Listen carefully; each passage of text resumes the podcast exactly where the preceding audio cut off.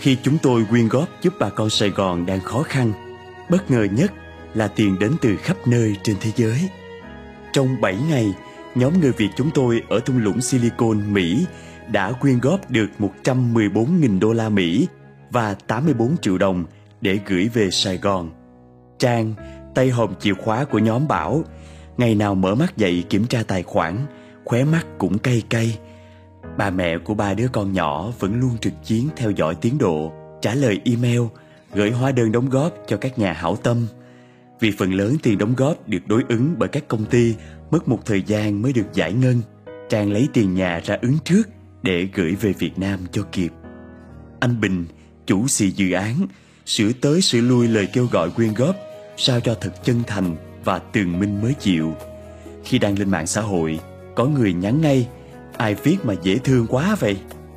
Người đàn ông trung niên này đã rời Sài Gòn du học mấy chục năm trước, nhưng nhìn cách anh ấy tìm kiếm, kêu gọi, rồi cảm ơn từng người đóng góp, mới thấy dù ở đâu, làm gì, anh vẫn là người Việt. Nhóm chúng tôi, những người Việt ở khu vực Bay Area San Francisco, đã lên kế hoạch cho chiến dịch quyên góp này từ giữa tháng 6. Bọn tôi cũng có chút kinh nghiệm. Năm ngoái, dù phải sống trong nhà mấy tháng trời vì bão Covid ở Mỹ, chúng tôi vẫn tổ chức quyên góp ủng hộ những người bán hàng rong, thầy cô giáo và nạn nhân bão lụt miền Trung.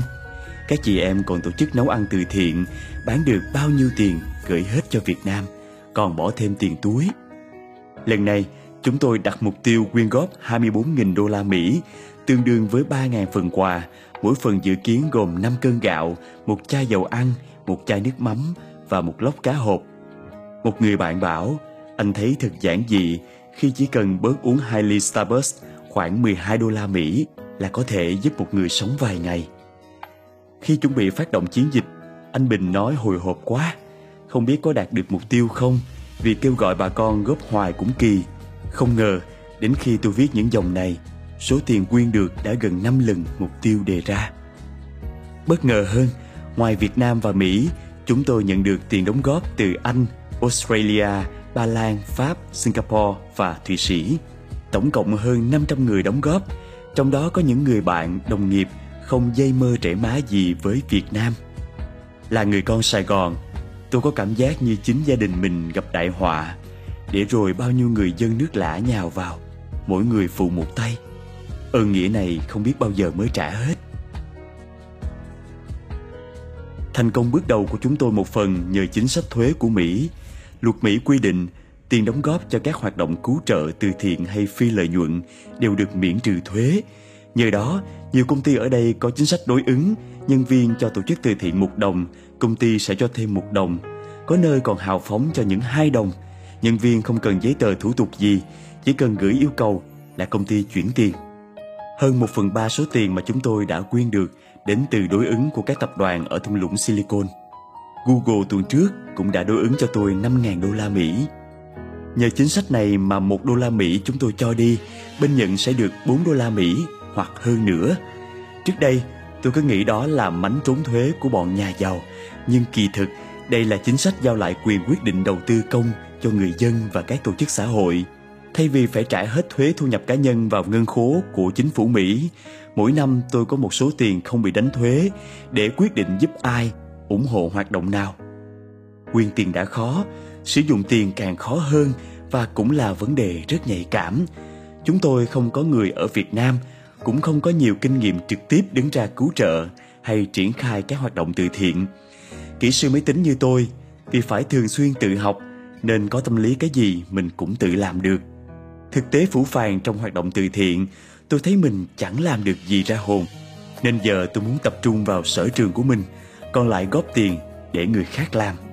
Vì thế, thay vì tự làm hết, chúng tôi thống nhất sẽ chỉ quyên tiền, còn lại giao cho các tổ chức cứu trợ từ thiện chuyên nghiệp lo. Chúng tôi chọn hệ thống quán cơm Nụ Cười vì sự minh bạch và cái tâm của họ với người nghèo nhiều năm nay. Chỉ trong vài ngày nhận tiền từ Mỹ chuyển về, các anh chị ở Việt Nam đã kịp mua và phát quà, đem Nụ Cười đến cho bà con ở Hóc Môn và Bình Tân.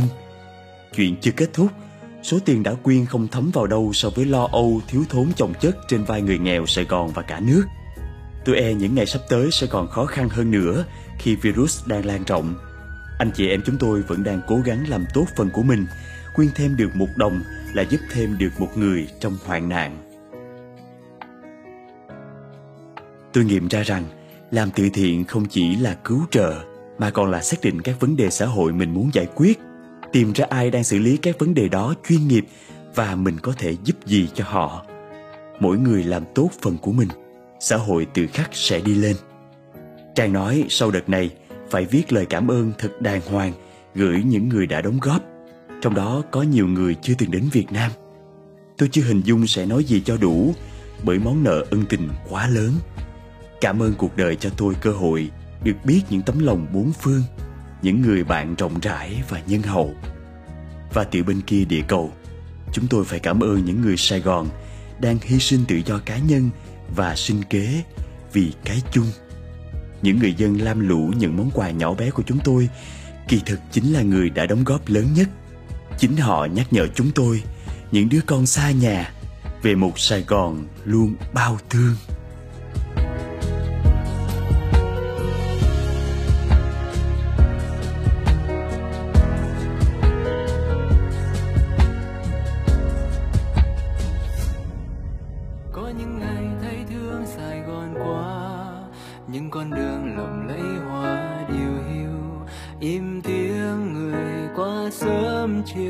Hàng quán ngủ vui trong lòng thành phố.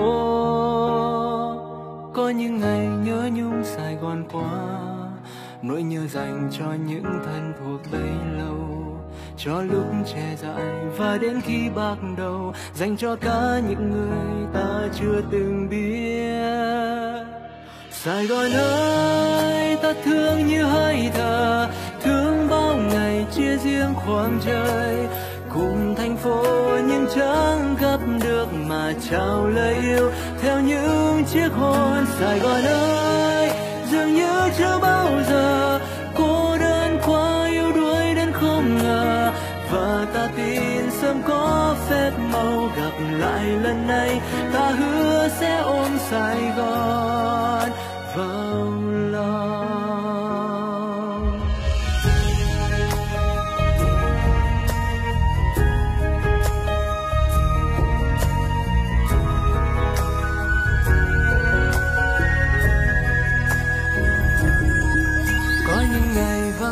Sài Gòn phố vắng khu chợ đâu rồi quán bình dân, mong tới một ngày sân khấu lên đèn nhộn nhịp dần về đêm. Có những ngày chất chơi Sài Gòn thế, nghêu ngao trịnh giang rộng nối vòng tay, nuôi nhau bằng tình và bữa cơm san sẻ, Sài Gòn không gục ngã. Sài Gòn ơi, bao lâu em chưa ngủ, đêm qua dài đêm thôi ồn ào, ngày mai lên rực rỡ trong lành, cỏ cây chim vui reo, ta lắng nghe. Sài Gòn ơi, dường như chưa bao giờ yêu đến thế tha thiết nhưng mong chờ, còn nhiều nơi chưa đến một lần, hẹn mai đi hết cho thoáng bước chân.